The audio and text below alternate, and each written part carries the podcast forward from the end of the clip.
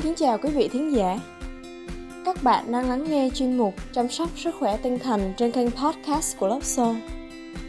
Love Soul là tổ chức về sức khỏe tinh thần, là nền tảng cung cấp và nâng cao kiến thức về sức khỏe tinh thần cho người Việt.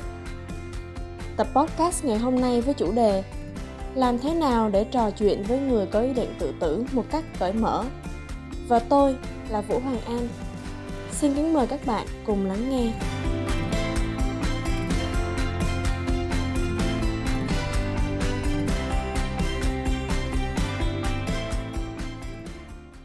Khi một người trò chuyện với người có ý định tự tử.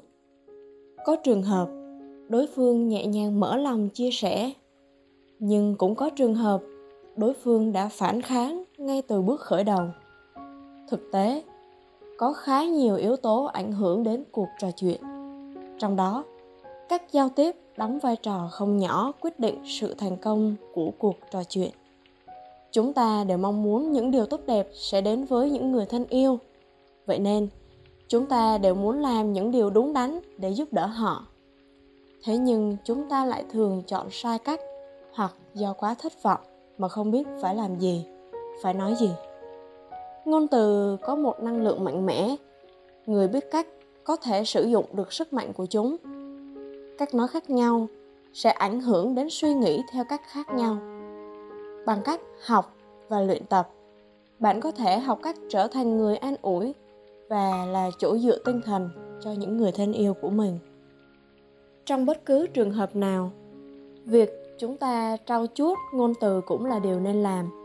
Đặc biệt, khi bạn tin rằng ai đó đang đối diện với ý định muốn tự tử, mỗi một lời nói lại càng cần sự chọn lọc và chuẩn bị.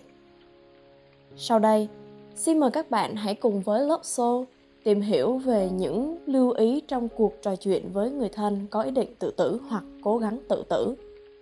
Đầu tiên là cuộc trò chuyện có trọng tâm. Nhiều người còn hay ngại ngùng hoặc lo nghĩ rằng không biết nên mở lời như thế nào cho hợp lý.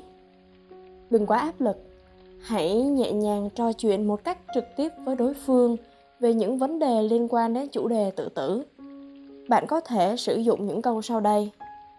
Thứ nhất, gần đây hình như bạn có chút gì đó khác lạ. Có chuyện gì vậy? Thứ hai, bạn có đang có suy nghĩ muốn kết thúc cuộc đời hay không? Thứ ba, tôi cảm giác như bạn đang muốn kết thúc cuộc đời của mình. Thứ tư, nếu có, xin hãy nói cho tôi biết. Và cuối cùng, bạn có nhiều lần nghĩ đến việc tự tử hay không?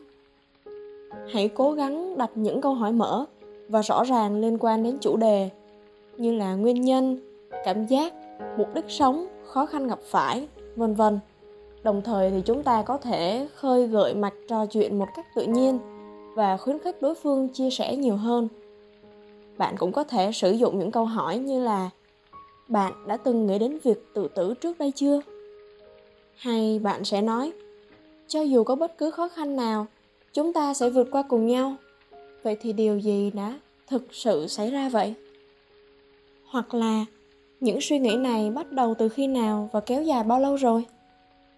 Bạn đã từng thử chia sẻ điều này với ai chưa? Hay bạn đã từng cố thử những cách gì để thoát ra những suy nghĩ này chưa? Hoặc cuối cùng chúng ta cũng có thể đặt ra câu hỏi bạn đã lên kế hoạch để thực hiện hành động tự tử chưa? Thời gian và địa điểm như thế nào? Khi họ chia sẻ, hãy chắc chắn rằng bạn là người sẵn lòng lắng nghe và giúp đỡ họ. Thay vì chúng ta bác bỏ hay suy nghĩ về những nguyên nhân mà đối phương đưa ra. Tốt nhất, bạn nên công nhận những nguyên nhân và cảm xúc của họ mà không phán xét hay đổ lỗi. Bạn có thể chia sẻ rằng họ có ý nghĩ như thế nào với bạn có thể bạn không thể hiểu hết những đau buồn và tổn thương mà đối phương đang trải qua, nhưng bạn luôn ở bên cạnh và hỗ trợ họ khi họ cần đến. Tiếp theo là không phán xét. Earl Nightingale từng nói rằng, khi bạn phán xét người khác, bạn không định nghĩa họ, mà bạn đang định nghĩa chính mình. Bị người khác phán xét là một trong những cảm giác tổn thương nhất của con người đôi khi, bạn không để ý rằng cách mà bạn phán xét người khác cũng là cách mà bạn đang phản ánh lại chính cảm giác và suy nghĩ của bản thân. Đọc sách là sở thích của người này, nhưng không hẳn là sở thích của người khác, bởi lẽ con người thì không ai giống nhau. Và cũng vì vậy, chúng ta cũng đừng vội phán xét việc này hay việc kia theo ý cá nhân đối xử với người khác theo cách mà bạn muốn họ đối xử với bạn. Không phán xét để không bị phán xét. Chỉ khi nào bạn ngừng phán xét, thì lúc đó bạn mới có thể mở lòng chấp nhận, tha thứ và thấu cảm với đối phương được. Tiếp đến là không tranh luận. Chúng ta đang cố gắng hết sức để giúp đỡ người thân yêu của mình, chứ không phải đến để tranh luận nhiều người thì khi nghe đối phương chia sẻ về cảm xúc và nguyên nhân của việc tự tử, thì họ lại trở nên tức giận. Và sau đó cùng tranh luận đúng sai về điều này. Thậm chí, nhiều người còn đưa ra sự so sánh và bắt đầu rao giảng về giá trị sống. Những câu nói phổ biến mà bạn có thể nghe như là, còn rất nhiều nguyên nhân để sống. Đó là, hoặc cũng có người lại nói rằng ngoài kia còn nhiều người khốn khổ hơn, nhưng họ vẫn sống đó thôi. Hoặc có khi lại nói rằng, họ chỉ muốn sự chú ý chứ không hề muốn chết. Hay có những câu nói khác, như là, còn những người khác thì sao? Hãy nghĩ về người thân sẽ tổn thương đến mức nào? Hoặc là nguyên nhân tự tử thật lố bịch và phi lý. Cũng có những người lại bảo rằng, đừng làm gì đó ngu ngốc, ích kỷ. Hay cuối cùng là cuộc sống hiện tại thì không tệ như vậy đâu. Bạn có nghĩ rằng tranh luận sẽ giúp ích trong lúc này? Đây chẳng phải là lúc để chúng ta chứng minh ý kiến của ai là tốt hơn.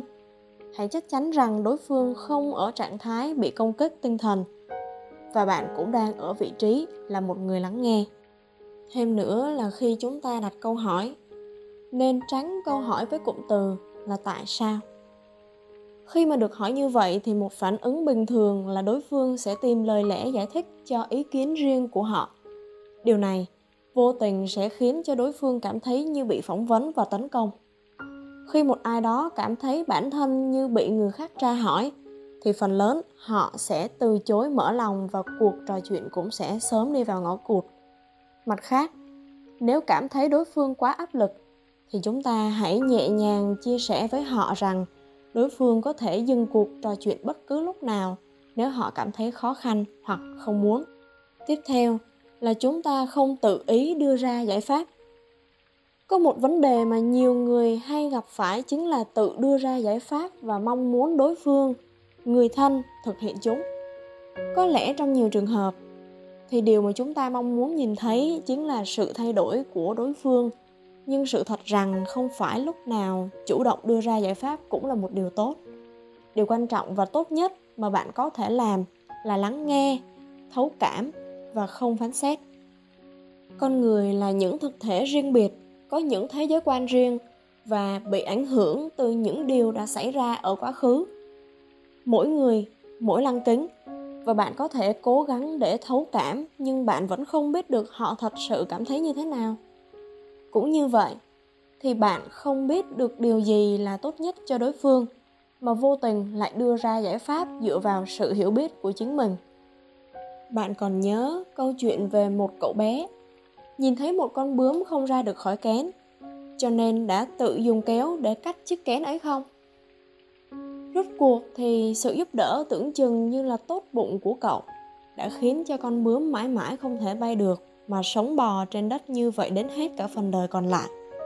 Cũng như vậy, suy cho cùng thì người có thể giúp họ vượt qua thử thách, chẳng ai khác ngoài chính bản thân họ. Đây có thể là khoảng thời gian thử thách, cũng là cơ hội mà người thân của bạn cần vượt qua để trở nên trưởng thành hơn và hoàn thiện hơn. Và bây giờ chúng ta cần biết giới hạn của bản thân. Tôi biết rằng bạn rất muốn cố gắng hết sức để giúp đỡ người thân yêu của mình. Nhưng bạn cũng nên thực tế nhìn nhận lại khả năng và những gì mà bạn có thể thực hiện được. Đừng vì không muốn đối phương thất vọng, mà hứa thật nhiều nhưng lại không thực hiện được. Cho nên, nếu có điều gì đó mà bạn không thể giúp thì cũng đừng ngần ngại hay cảm thấy áy náy, mà chúng ta hãy thành thật nói ra. Và đối phương sẽ là người đưa ra quyết định và chịu trách nhiệm về cuộc sống của chính họ người đó không phải bạn. Và sau đây là thông điệp từ Love Soul gửi đến các bạn. Cuối cùng không kém phần quan trọng, đó là sự hy vọng. Trong cuộc sống này thì vấp ngã là điều không thể tránh khỏi. Nhưng những ai gây cho người khác vấp ngã, chính họ lại là tai hại hơn cả. Niềm hy vọng mà bạn mang đến cho ai đó cũng có thể mang họ đến một điểm đến hay một điểm hẹn mới khác trong cuộc đời rồi. Cảm ơn các bạn đã lắng nghe. Mời các bạn nhấn đăng ký kênh để đón nghe những tập podcast mới nhất của Lopso. Nếu quý thính giả có thắc mắc hoặc muốn đóng góp ý kiến, xin vui lòng gửi nội dung về hộp thư điện tử lopsovn love 2 gmail com sự đóng góp của quý thính giả chính là động lực khiến đội ngũ có thêm động lực phát triển và cho ra đời nhiều nội dung chất lượng hơn nữa. Và cuối cùng, xin kính chúc quý vị thính giả một ngày bình an. Xin cảm ơn.